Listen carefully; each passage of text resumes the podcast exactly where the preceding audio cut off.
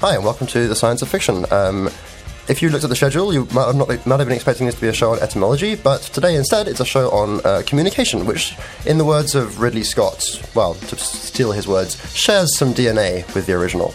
But in fact doesn't share DNA at all. It shares some words in a document. Yeah. That's kind of like DNA, I think. No. Okay, well, you know, geneticists can now all kill me. That is the most overused phrase, though, this shares the DNA. It's like when you buy a car. This car has the DNA of excitement. I'm not sure what that means. I mean, it probably has the DNA of the leather of the seats in the car. Yeah, oh, that's true. It's probably got cow DNA. Are cows exciting? Yeah. But when selling a car, I don't think people are looking for the car's bovine nature. Well, if it's reselled, I don't want to know what DNA's on the back seat. Too early in the evening, I think, for that. So today we'll be talking about various mediums of communication, so some kind of more archaic, some more fantastical and science fictional, maybe some of the ways that people subvert people's communications, intercept them, or do strange and unpredictable things with them. So if you have your own very favourite... I don't know, archaic mode of communication which is not a email or text. You can use email or text to tell us about it. Yes. At any point during the show, you can email us on studio@camfm.co.uk, or you can use the web form on the web player, or you can text CAM plus your message to 80809. Text costs you 10p. Yeah, so do let us know what you're thinking. Yeah, and with that, I think we'll lead into one track.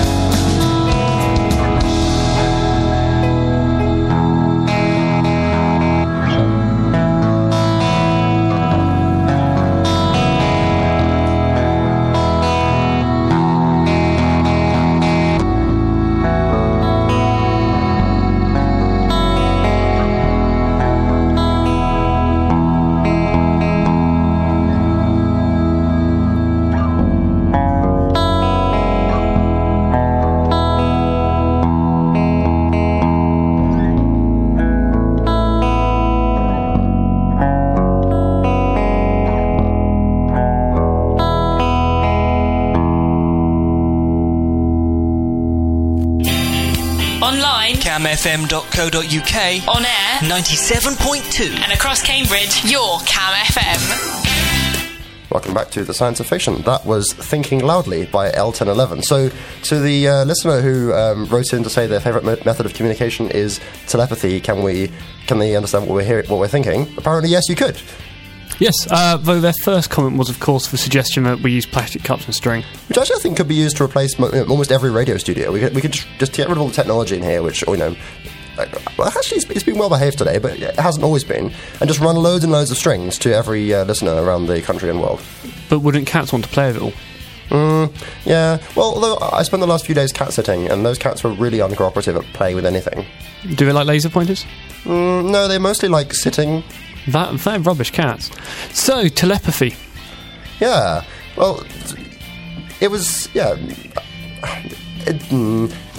Have we lost you on that? Are you just trying to find a way to find the science in telepathy?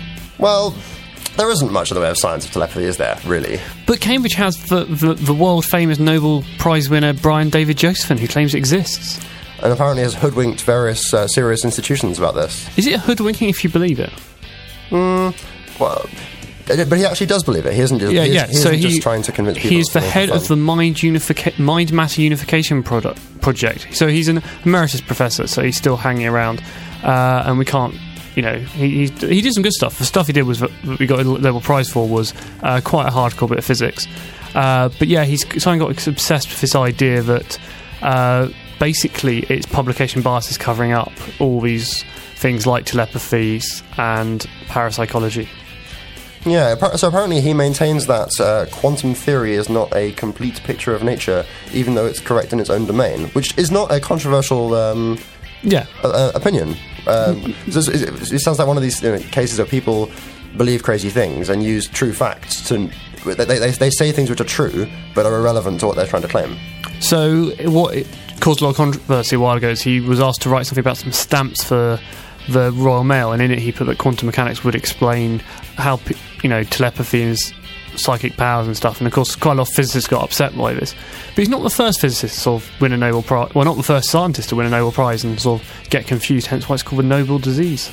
Oh, after they've had their big actual discovery, they want something even bigger, and there's always... He won it very, very young. So the other one, which is quite famous, Linus Pauling decided that vitamin C could cure everything, including cancer. I've seen people claiming that... cinnamon and honey can cure almost anything. It was in one of these, organic delis, and there was, a big list of all the diseases on the wall that cinnamon and honey could cure. Like sore throats, okay, I can believe that. It can probably relieve that. And it can relieve, not cure. Yeah. But relieve symptoms of blah blah blah. And it went kind of downhill from there, and eventually it got to cancer. Where was this? It's on the wall of a deli in the UK. Yeah, that's breaking the Cancer Act. Oh, really? There's a law that says you can't claim to cure cancer. Interesting. Anyway, that was a... Well, but if only this emeritus professor were right, then Hanu Rajaniemi's novel The Quantum Thief would be less fiction. It's this novel set on this planet where everyone wears a suit which allows them to carefully regulate what people can see of them, and they share thoughts and so on. And the core premise of the novel revolves around people subverting that. But they also have this other kind of basically instant messaging in your brain method of communication, which he calls cupting, Q-U-P-T. I assume that's how you pronounce it. And there's lots of... Everything's made of Q dots and Q this and Q that. And then even the title says Quantum Thief, so I guess he's trying to justify that as some kind of quantum theory. And so, they end up using this as the kind of equivalent of whispering, but at a long distance, which is quite hard to intercept people's whispered conversations. It's supposedly quite easy to tap their phones, or in this world tap their encryption key, but much harder if they're whispering or using quantum entanglement to communicate across large distances instantaneously. Yeah, so the idea of being able to talk from minds is something that another author, Peter F. Hamilton, uses, and he talks about Edenists and Atomists. And Edenists are the people who feel that you can change yourself, and it's about making Eden, where the Atomists were the people who think that Adam is just stay the same. And it's very loose, but that's how I get divided in one of his cults. Oh, as in Adam and Eve, right? Yeah. Okay. So, no, Adam and Eden. Adam and Eden. So one's talking about the space and one's talking about the person, and they have the two-part fragments of society. But he had this idea of this sort of message telepathy. They could send messages between each other if they were Edenists, but the Adamists wouldn't do that level of biological modification. But he had before he wrote that, because that's his Night Dawns trilogy, his sort of zombie space book, which did very, very well with trilogy, is he wrote a series of books called they call the Greg Mandel series by a lot of people, because that's the main character. It's about a psychic cop who used to be in the Mindstar Brigade. And the second book in the series is called The Quantum Murder, which actually is amusingly about some off-the-wall physicist who gets murdered in his house. So it's not about a murder which happens immediately and with very discrete properties. Or dead and alive at the same time. But it does involve the fact that there's someone in the story who can see the future. But what he uses is the fact that the further in the future you look, the more possibilities there are, the more it diverges. So the person can see a picture of multiple futures and can just come up with the most probable one. So even then there are limitations, and the main character also, Greg Mandel, has the ability to sort of get intuition about what's happening, but he is not so controlled, and in a few cases he can cause people to hallucinate when he's trying to avoid basically getting into a fight. So this is a way to distract them so he can run away. Yeah, well, there's a great scene in one of them, and I can't remember exactly how it's structured, but the new age sort of psychic who's got a modified, because they've modified the person's brain in this, so he's got a gland, or I think the other people have got sort of technical solution, tells Greg Mandel how he's rubbish and outdated and archaic, and Greg does something, and he goes, "Oh, I can tell that's a joke." And he can see straight through the deception. But then Greg just basically turns around and said, "Well, have you met my pet dragon?" And the guy just runs off, because it's a double bluff. He's basically got this idea where first thing is completely fake, and the guy was meant to see through it, which knocks down his defences. So when he then brings up the big terrifying thing, which is actually what he's doing. And the idea is it takes a lot of effort, so he can't do this all the time. So the books stays very much levelled on the ground. Okay. That sounds kind of vaguely in the same vein as Minority Report, the Tom Cruise movie where there are three magical psychics in tanks, and they occasionally disagree on what might happen because there are branching possibilities of the future. Yeah. And they see different branches of it. Yeah, and I mean, I think as soon as you also take a message from the future into the past, the question is, that will presumably change what's going on in the future. And it's used in a lot of sci-fi, so it's sort of the butterfly effect, which interestingly brings us on actually to an experiment, and I'm still not completely got my head around this, though I understand the basics of it, is that they recently managed to show that it's possible to see the effect before the cause, which is just quite bizarre, because what a lot of people don't realise is science actually doesn't realise cause to come before effect. Relativity does. Right, so there are walks of science in which cause preceding effect is required. Yeah, but it's not true of all of physics. Yeah. So, and what some people may not be aware of is that parts of quantum mech and parts of special relativity don't work together. They both do what they do very well, but when we try and make a unified theory, we have massive problems. When I say we, I mean physicists who are much, much better at these things than me. But this experiment was quite clever. So what they did was they produced a pair of photons, and what's called is the polarization was entangled. And one photon goes to one person who, in standard cryptography, is called Alice, and the other photon is sent to a person called Bob. It's standard A and B. So for clarity here, these aren't actual people. This is all experimental apparatus. Yes, so Alice and Bob are experimental apparatus. And then a second photon from each source also goes to a Victor, who's what they've named the third party, which is another detector. And because how far away Victor is, it arrives at him after it's been received by Alice and Bob, and they've checked their results. And what's really weird is that Alice and Bob collect all their data, whilst Victor can then choose on random photons whether he ignores it or whether he measures it. And depending whether he ignores it or whether he entangles them, basically. Right, so there's this concept of quantum entanglement where you take two particles and you perform an operation that I don't understand, and which means that even when they're taken apart, certain properties such as their polarization and spin are the same. When at the point when you measure them, you're guaranteed they're both the same. Yeah, I mean, an overly simplistic way of looking at quantum entanglement is you do something that requires something to be in state A and something to be in state B to achieve it. Right. So you say there's a hole, and if one goes through vertically, then the other one has to go through horizontally to fit through at the same time, or something like that. It's overly simplistic, but I mean... So you place constraints on them such that if you can measure one of them, you know precisely the corresponding state of the other. Yes. So after Alice and Bob have measured their photons, Victor can choose whether or not to entangle these two photons. And it turns out that he's able to affect the measurements which Alice and Bob make after they've made them. Yeah, which I find incredible. But if this was predicted and they went and did the experiment and it happened, they are only measuring 14 billionths of a second after Alice and Bob. So, I mean, this is what we're talking about, it's machines. It's not people doing this. So there isn't enough time to pass the information back around. And, in fact, they say that it's essential that you don't. But I do wonder what will happen when they do that, because that is sort of a fundamental paradox, which would be interesting. Well, and I cannot predict what would happen if you can get that information around in time. Well, particularly since there have recently been experiments into you know, how best to slow down the movement of light. I don't think it's unfeasible to do that experiment. But, I mean, put in perspective, they just get the delay between the detector, which we're calling Victor, and Alice and Bob. That's 104-metre fibre optic. Which gives you 14 billionths of a second. So a fibre optic distance alone is not enough to get a really huge distance. But as you say, there are other ways of slowing down light. There are other ways of avoiding detection. We know light goes slower in different materials. So who knows where this will take us? Back at you after this.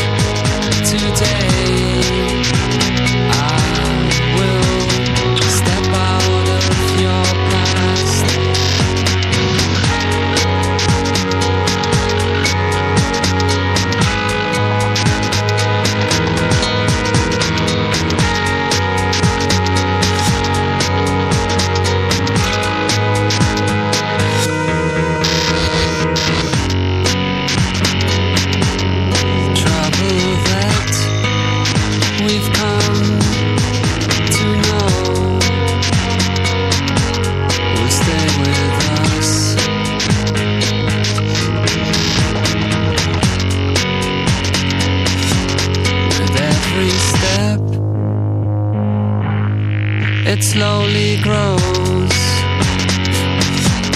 above the rust. Pick up the phone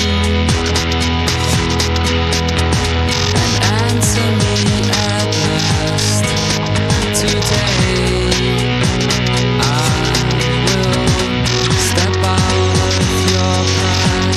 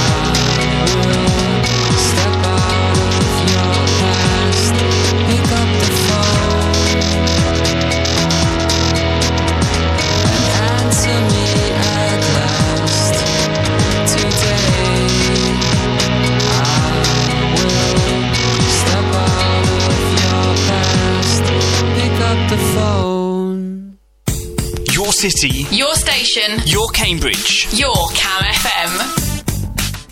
Welcome back to The Science of Fiction. That was Pick Up The Phone by The Notwist, or Notwist. I can't quite pronounce it. Is it just a day of picking bands you can't pronounce? No. There's two consecutive bands I can't pronounce, but we'll come back to that. So yeah, a phone is a pretty obvious means of communication, I guess. I've used one. Yeah, I think anything which almost literally every person carries at least one of is essentially ubiquitous. And I guess the obvious... You carry two?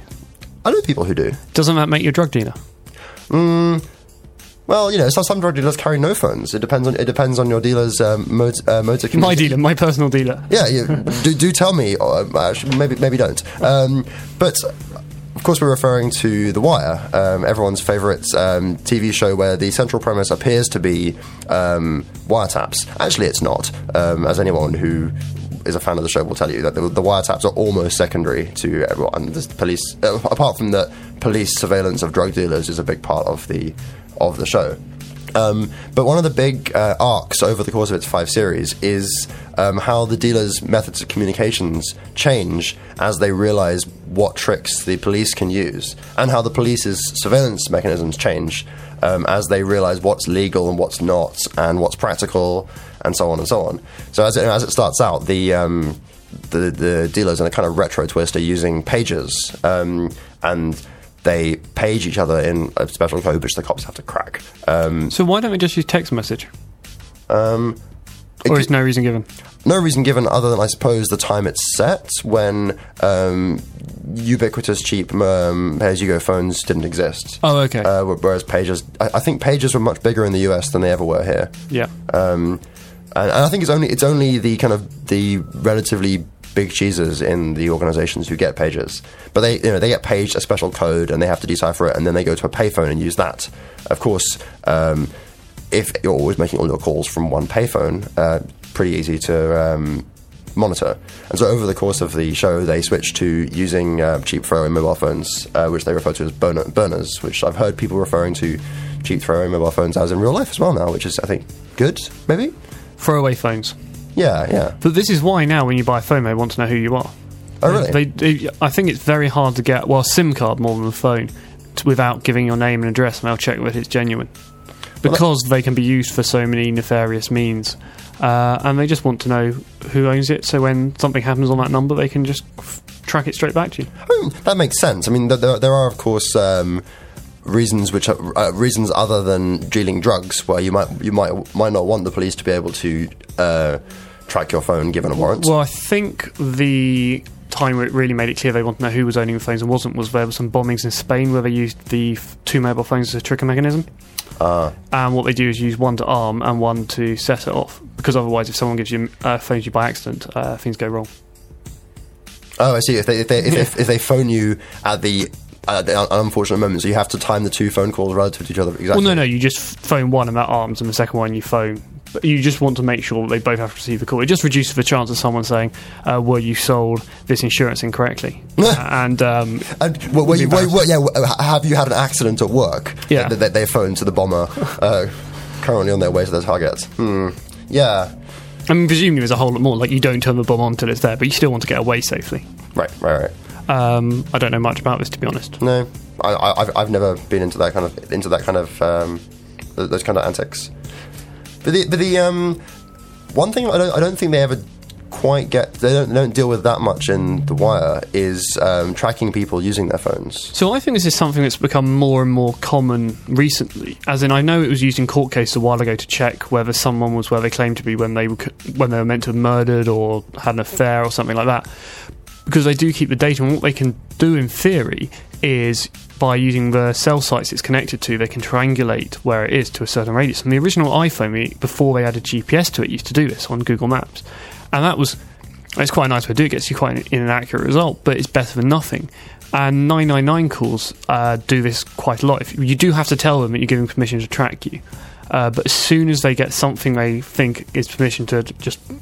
get hold of your location, they will do it, because it is so much quicker than trying to work out what street you are on a country road, because no one ever knows. What I find interesting is NCIS, the TV show, specifically the Los Angeles version, regularly the people again, they talk about burn phones, but they say they can't track them because they've turned the GPS off. And it doesn't use GPS to do this tracking. Obviously, GPS is what we use when we want to find out where we are and we want an accurate result. Right, but GPS is a passive technology. You can't unless you're running software on the phone reporting where it is, turning the GPS off is not going to hinder anyone finding you. Which is why, of course, when people steal iPhones and other things with anti-theft mechanisms, they do turn the GPS off because those things are phoning home, as it were. The Find My iPhone app is, interestingly, being led to quite a few people getting caught and having stolen a phone. Which is, I guess, its point. I don't know if it was meant to solve crime. I think it's just for people like me who leave it in the car and then walk away to the office and go, where's my phone? Check on the internet. Oh, it's in the car. I'd always assumed it was a theft thing. Oh. Yeah. But I guess absent mindedness is more of my problem than theft. But all these things kind of show like that people are using these technologies not in the way they were originally intended, and people are, sending little clips of videos and so on around, which is kind of a nice development for those of us who don't really like talking to people face to face at the same time. Why do you think I'm on the radio? I can't see the people I'm talking to. That's the whole point. But there was this... now, viral marketing is completely normal, I suppose. Well, no one's that surprised by it. But there's a novel by William Gibson from about 10 years ago called Pattern Recognition, which... In some of its, it has a bunch of scenes where, the protagonist checks into her Hotmail account, and there's lots of things which really date it very quickly. But the core premise is that she's really obsessed with these tiny clips of, grainy videos which are getting released, online by it's not very clear who it is, and there's an online community of people working together on forums to figure out, what these videos mean. And then they turn out to be a big viral marketing campaign for a thing. We were talking about the marketing. So Google do these adverts where they say, solve this problem, and you find a website like the 10th root of this number. And they're really simple, actually. Did you see the one which... was it GCHQ or was it MI5 released recently? I did not. It was basically... what you had to do was realise that it was code that you could convert into...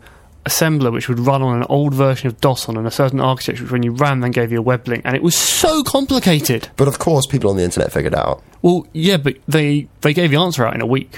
They really wanted something. So I said, if you can do this, you can be a spy. And I was really surprised about the level of the problem it was, because it, when these things are done by crowdsourcing, like when Portal 2 came out, there was a set of puzzles involving codes on a radio. They all work together, but this thing was looking for people who weren't working together. And I reckon there are very few people, I think, who could have solved that. It's not clear to me why figuring that out makes you cut out to be a spy. I guess I don't know that much about spying. They might have been looking for a spy with a particular talent. Right. Because I don't think MI5, or was it MI6, tell you much about what's going on. No. And recent revelations about nation-states writing particular viruses... So might suggest the kind of reasons that people would be hiring like this. True. One thing that you just remind me of is, of course, you talk about viral marketing. The idea of a meme was something that Richard Dawkins put forward in his Selfish Gene book, and I find it really interesting. It's this idea of, instead of a gene, a bit of something that's spread by culture and ideas rather than expressed by genetics. But presumably which is spread almost as a side effect of people conducting their everyday affairs. Like, no one's setting out to teach people about a meme. Yeah. But cultures develop certain features over time. But I think a good example is the number of people who know punchlines to jokes which they may never have actually heard by the original person. Like, Monty Python is so ingrained in society, and it keeps going. And one that I found like that recently was proverbs. I was presented with, as part of a, as a test subject, such as I am sometimes, I was presented with a screen full of proverbs and asked if I understood what they mean and to explain them. And quite a few of them, a lot of them, I knew them, and I had to kind of figure out, well, what actually does this mean? I've heard people say this. Do you know what swing a cat comes from? Not enough room to swing a cat? Is that suitable for the air? Oh, yeah, it's suitable for the air. It is literally from at fairgrounds in the Victorian era. They used to swing cats. You threw them in the air and someone had to shoot it. Huh. And that's where it comes from. Is it when it got very crowded at a fair, you couldn't swing a cat? At least that's what my book on the origin of Proverbs says. Right, but I mean, but you at least know, you know, that if someone says there's not enough room to swing a cat, it means this is quite a small room. Yeah, but it seemed a really odd thing to want to do. That's true, yeah. I hadn't. There are plenty of these Proverbs where you go, why is that even there? And yet you happily speak using them all the time. Yeah. Anyway, we'll be back at you after this.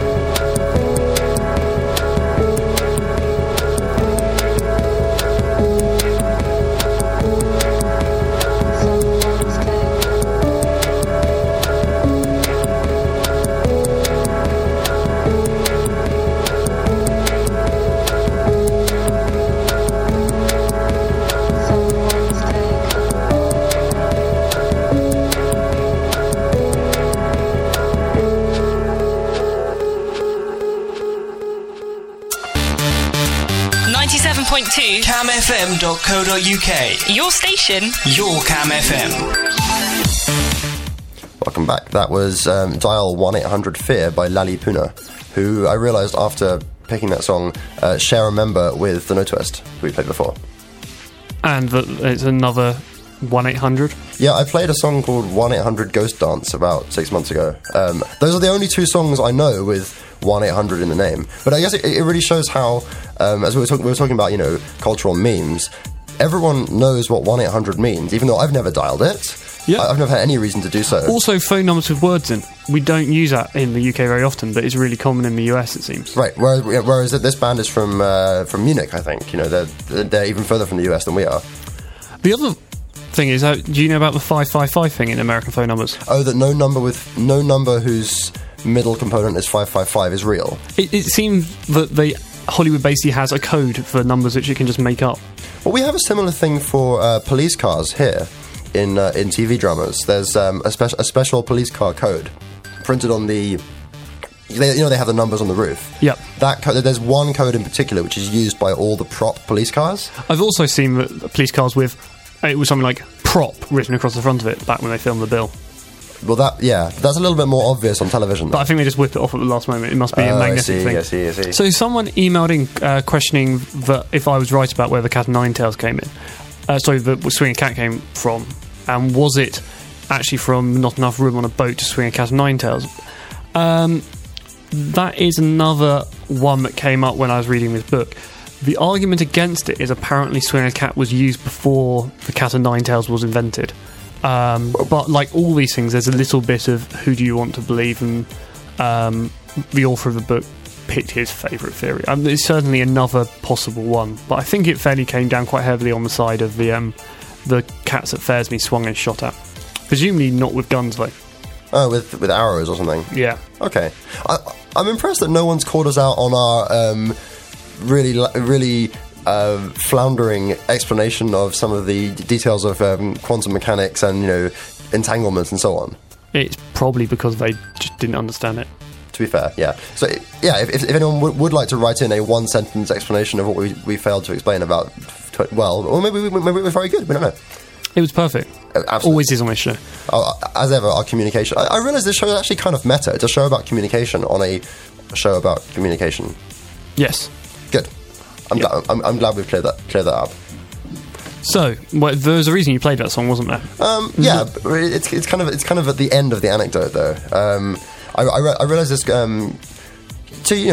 Today we have companies issue press releases, and it's 2 or 3 paragraphs of the really good news about the thing they want to announce, and then they have some frequently asked questions attached to it, which typically have the questions ask the difficult questions, and they give kind of slightly smarmy answers, trying to wheedle away from coming right out and saying, yes, we're going to delete all your files, for example, which seems to be the standard one. Like, congratulations, we've been bought by this enormous company, and our wonderful web service is great. Is it going to shut down? ... Maybe, and then it shuts down almost immediately afterwards. But in various novels that I've come across, people use kind of low-level artificial intelligence copies of themselves as the message. So they want to send, a letter to someone and have them be able to query them on it. They just send a sort of a cut-down copy of themselves over, so that the person can ask them any questions they have within some limits. So, they definitely did that in Star Trek once. They sent through Berkeley, I think his name is, the sort of massive OCD... personality disordered scientist who was just a massive character, and I think has a massive following. They sent him to Voyager when Voyager was on the other side of the universe to help him out with something. Okay. So it's been used in Star Trek. Alistair Reynolds quite like it as well. Yeah, because in his Revelation Space series, he has the concepts of alpha, beta, and gamma levels of simulation of a consciousness, which have different levels of completeness and so on and so on. And he also used this, I think, in some of the short stories in the Zima Blue series, which I think we mentioned a few weeks ago. But also Ian Banks has used this in one of his novels, The Algebraist, which I'm not the world's biggest fan of. But one of the interesting things there is that this is in a universe where the establishment really, really hates artificial intelligence. And so it's only extremely grudgingly, under very, very critical military circumstances, do they transmit one of these sort of sub-AI, slightly conscious computers which can answer questions, and it's programmed to explain what it is and explain that it's going to just self-destruct at the end, and it's surrounded by armed guards and so on, in a very sort of literal manifestation of people being afraid. And there we have the link. By the way, just a correction, it's Barclay, not Berkeley. If some Star Trek fan complains about which ensign lieutenant I was talking about. Not, so as in the bank, not as in the university? Not as in the university, yeah. Although I think you pronounce university Barclay? Do you? You've just confused me. Thanks for making that even bigger into a hole, which I can't get out of. Good. It's got a vowel there somewhere. Yes, but he's a much-loved character, so we don't want to upset people. Okay. Is he a popular cosplay subject? I've never been to a Star Trek convention where you cosplay. I've never been to a Star Trek convention. I don't even know where they exist. Oh, I got an email about one the other day. Okay. You must be on all the best mailing lists. It was a friend asking if I wanted to go. Okay. I didn't. Okay. Maybe you could take the whole family. Yeah, and dress up the kids in Star Trek. Oh, you just remind me of something. Do you watch Big Bang Theory? I have occasionally watched the Big Bang. There's a great bit where Sheldon and his girlfriend, in inverted commas, are playing doctors and nurses Star Trek style. And she's just sitting there with a little thing going beep, beep, beep, beep, beep, beep, beep, beep, waving it over him. I see. I'm a little put out by that. I think I might have to film it with something to take it away. Huh?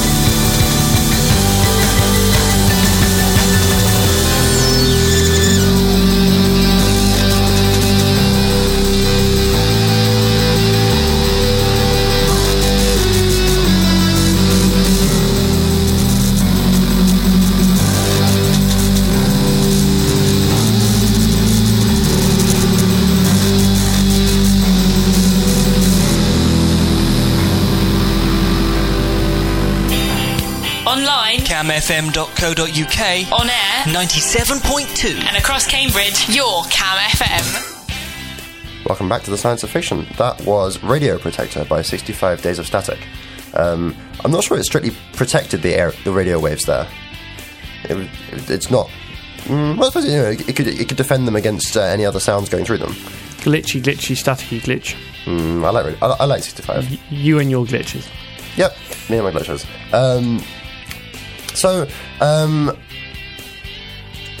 We were thinking about some of the many. Well, I was thinking about. You haven't read Perdido Street Station? No, the only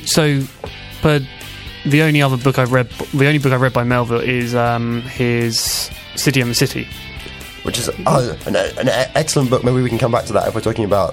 It does have communication in it, because the city is on top of the city. You have to still make an international call to the same city, because it's a different city. Right, and there's these two... So in this novel, there are these two cities, which are physically in the same place, but they are separate countries.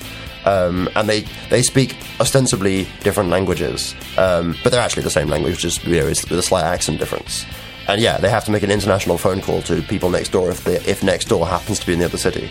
Yep. Via, you know, telephone operators who might well listen in on the calls. Yeah. Because that's the kind of world they live in order to sustain this unsustainable two co-located cities. I mean, it's basically a thought experiment, isn't it? Oh, yeah. I mean, I think it's fair to say that, you know, a lot of Melville's novels are just, you know, here is a ridiculous concept, let's go with it. Well, you could say all of fiction. Out of interest, was he born with the name China for a first name? I think his name actually is China Melville. It's not a pen name. It's either his first name or his middle name. But it seems too much of a coincidence, doesn't it? It's just odd, but I saw him on TV the other day, and he's an interesting guy. He very much likes his genre. That's what fascinates him. But genre... Just genre as a concept. Yeah, well, one of his things seems to be he wants to write novels in as many genres as possible. I guess to, you know, get his head around the norms of all the different media. So The City and the City was a detective story set in this strange location. So you're talking about... Perdido Street Station, which I think Steve Frank, who was on the show about a year ago, mentioned some of the gene splicing elements of it. It's set in this kind of semi-magical world where sort of science and magic both happen. It's kind of... It's a kind of feudal, very run-down city, at the centre of which is Perdido Street Station.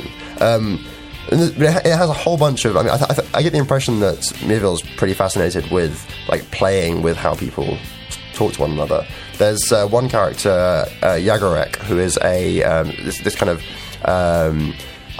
humanoid bird character who's in exile from his people, and he claims to have committed a crime which is untranslatable, but, you know, it's called, you know, choice theft in the second degree, because their legal system is all about depriving others of choices as the kind of the basic crime, which is kind of what the law is about. The idea of having law is to allow people to do whatever they want, as long as it doesn't infringe on other people doing whatever they want. Right, but in their system, the only crimes are those which deprive others of choices. Yeah. But that makes murder a crime. It does make murder a crime, yes, because it deprives you of the choice to live, for example. So, yeah, as the book proceeds, and it turns out, in fact, it is perfectly translatable.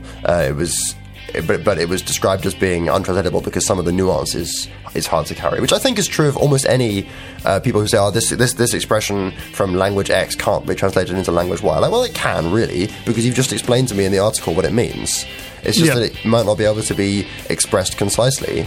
Also, I don't think that language is necessarily the same barrier. It's the old thing about English and American being separated by common language, like British and American, is that there are ways that Americans communicate things that if you read without knowing it's from an American, you will misunderstand, because there's history, there's a whole lot of emotion built into that, which is due to the society it comes from. And even across America, presumably, there's massive differences in what people mean, because you've got to remember the country is hugely diverse in its population. Right. And there was actually a really interesting article I saw the other day about taking some information from various English language guidebooks to America. Oh, not just English language, but primarily from English language guidebooks, explaining, you know, used to illustrate to Americans quite how surprising some customs are to people visiting the country, and complicated some of the social norms are.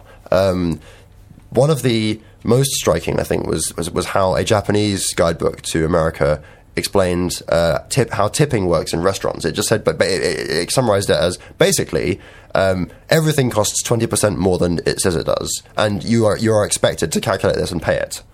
And no one will necessarily explicitly ask you to, but they will be extremely angry if you don't. That sounds about right for the US. Which, you know, is a way to put it. I mean, obviously, it glosses over all the cultural reasons for that, but it's a pretty, when it's expressed like that, it's a pretty ridiculous, tipping is a pretty ridiculous tradition. Well, yeah. Tipping is not, but... Different discussion. Yeah, I recently found out apparently Harry Potter was translated into American. Oh, really? There's different, because there's certain parts which, when J.K. Rowling wrote it, which are very British in the terminology and the words, because that's what she wanted to make, this quaint Britishness. And like the fact that Philosopher's Stone was changed to the word Sorcerer's Stone, there are other things where those nuances are changed so that the people reading it will understand it. And there have been some kind of more farcical stories about people replacing the word flat with apartment throughout search and replace the word flat with apartment. And of course... you don't wear an apartment cap, you wear a flat cap. People don't get apartmented, they get flattened, and so on. Well, of course, this reached brilliant levels with the current release of War and Peace on the Nook. Tell me more about this. So what happened was Barnes & Noble, who had the Nook, where Amazon had the Kindle, they paid for a company, I believe, I don't think they did it themselves, to provide them with a copy of War and Peace. And the company wanted to change all the stuff that referred to the Amazon Kindle in it, so did a search and replace to change the word Kindle into Nook. However, this has a problem because Kindle is actually a word in the English language. Right, they didn't just apply it to the stuff in the sort of headers and footers talking about the device you're reading this book on. They just replaced throughout, so you ended up with, someone nooked the fire and stuff. Yeah, and there's a great line here from a blogger quoted in the Guardian. I was shocked. Almost immediately I found it hilarious. Then outraged. Then both. It's like, you just are, because it's so stupid. Right. And you can see how it would happen. And it's also kind of ridiculous that it was able to happen without anyone noticing. Well, I suspect nobody would read War and Peace to check. So that's a very good point. Yeah, proofreading that would take an extremely long time, particularly if the Kindle edition has already been proofread. Yep. Yeah. But so...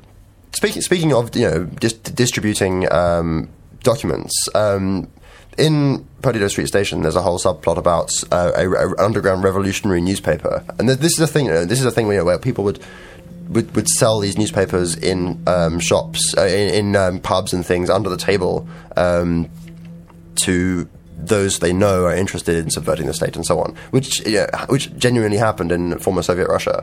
And I learned recently that samizdat, as it is called, and I probably didn't pronounce that right, has kind of sprung back up in North Korea, which is not quite as isolated as people would believe it to be. And so everyone's swapping USB sticks and MP3 players containing highly illegal files they've obtained from over the Chinese border. It turns out that most of the highly illegal files people are swapping is South Korean pop music.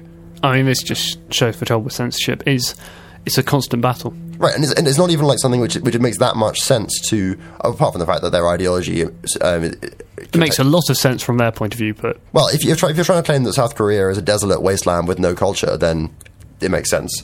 But, yeah, it isn't even, political material. It's just a song. Yeah, I mean, the other thing I found quite interesting was that BBC regularly report how the... Great Chinese firewall, which is another type of censorship, and this idea is this firewall stops people going outside. And all I know is the person who was in China, I spoke to, and they were a British person in China, could read the articles on the BBC website saying that the Chinese couldn't read these articles. So it's clearly far more complicated than people want to let on. I mean, they do, whether that's because he was buying from a network provider who the Chinese knew was used by British people, so they didn't want to block them, or whether I suspect there's a lot of subtlety going on. Or maybe it's just that it's hyped up in this country. Yeah, well... Yeah, I guess it's very hard to tell. There's also a language barrier in figuring out quite how bad or good things are from a censorship perspective, because it's good, I can't read a word of Chinese. Yep, it's something I suffer. And I also can't speak a word of Catalan, which was an issue when I had a very angry Catalan lady shouting at me the other day. But I managed to get through it using Google Translate on my phone and typing what I wanted to say to her in, and then mashing the translate button to kind of placate her. What did you do? Did you upset her? That's a long, not that long a story. This reminded me of some of the kind of augmented reality stuff, which, you know, people have been, you know, using in sci-fi for ages, some kind of magic devices or contact lenses, or in the case of Farscape, some kind of translator microbes, and of course in Hitchhiker's Guide, the fish that swims into your ear, which can translate language as you see it. And am I right in thinking that Google have actually got to the point now that they have something you can buy as a company which will translate on the fly from audio? Oh, really? I think there's something. And certainly there's been discussion that the military use it in countries. This has been the American military, have something that can do live translation of the local dialects in Iraq and Afghanistan. And I thought Google were apparently involved in this, but it's not something you can obviously use. You and I can use it. And I do wonder, this whole problem of sort of making mistakes. Right, well, because the uses I've seen which are, you know, available to mere mortals are things like the, I think it's called Word Lens or something, which is a mobile app which uses the camera on the back to take a video of the scene in front of you, translates the text it finds on the fly into your language and shows you an image as if you're looking through a kind of magic translator glass of what's behind the phone, but with all the foreign language text replaced by English. I mean, that is incredible, because I've seen it. There's a great video of someone holding up a bit of paper with words on it, and it's just the real picture looks completely... It's like photoshopping the language change. It's incredible. Right. And, but as you say, the cost of a mistake there is you order the wrong thing on a menu, which is not that big a deal. So, yeah, apparently the Google Translate thing isn't actually in... it's called Conversation Mode. It's now in the Google Translate for Android. Wow. It only works between English and Spanish at the moment, and it's not apparently totally finished. But, I think it's coming along. How well it works, it could be fun. Yeah, I guess there'll be people trying it out who speak both languages and having conversations with themselves. Well, and having a laugh. Yeah. Well, yes. I can see that it could be useful, though there's the problems of, you know, when you're overseas, you probably don't have data, which is an issue for... Or if you do, it costs a fortune. Yeah. Well, perhaps it's worth it, and perhaps that's the kind of problem which will solve itself in the end. And I wonder if it will translate obscenities, because one of the... In Farscape, these translator microbes, for reasons which are never quite explained, don't translate the obscenities into English. So they leave them as sort of strange alien words. Well, which is extremely convenient. It's very convenient for UK censors, but I don't know. It's something they just... It's sort of almost accepted that there are words that don't translate. As we were talking about earlier, where there's things like, it's because it doesn't have an equivalent word. But most of the time, translation is not a word-to-word thing. It's... You have to take more. I mean, anyone who's done a GCSE in a foreign language knows you don't just translate each word down the page, because otherwise all you do is pull out your dictionary and copy. You know, yeah. There is more to it. So I'm a bit surprised that, it seems to be one of these fictional things that is constantly accepted, that there are words that cannot be translated and will be replaced by a borrowed word. But people seem to get on with their lives just around it. We do have borrowed words in English and French. We do. The French hate borrowed words. But we could fill a whole show with that. But unfortunately, we're out of time for this show for that.